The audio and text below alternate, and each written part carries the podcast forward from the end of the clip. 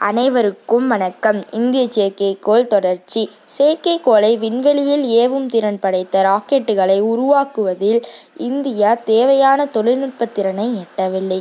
பூமிக்கு மேலே முப்பத்தி ஆறாயிரம் கிலோமீட்டர் உயரத்தில் இந்திய செயற்கைக்கோள் வலம் வர வேண்டுமென்றால் அந்நிய நாடுகளின் உதவியை எதிர்பார்க்கும் நிலையில் இருக்கிறோம். இந்த துறையிலும் இந்திய விஞ்ஞானிகள் விரைவில் வெற்றியை அடைந்து விடுவார் என்று இஸ்ரோவின் தலைவர் நம்பிக்கை தெரிவித்துள்ளார். செயற்கைக்கோளை பூமிக்கு முப்பத்தி ஆறாயிரம் கிலோமீட்டர் உயரத்தில் எடுத்துச் செல்லும் திறன் படைத்த ஜிஎஸ்எல்வி என்னும் ஏவுகணையின் பாகங்களை உருவாக்கி சோதனை செய்வதில் இந்தியா படிப்படியாக முன்னேறிக் கொண்டிருக்கிறது என்று இஸ்ரோ தெரிவித்துள்ளது. நன்றி.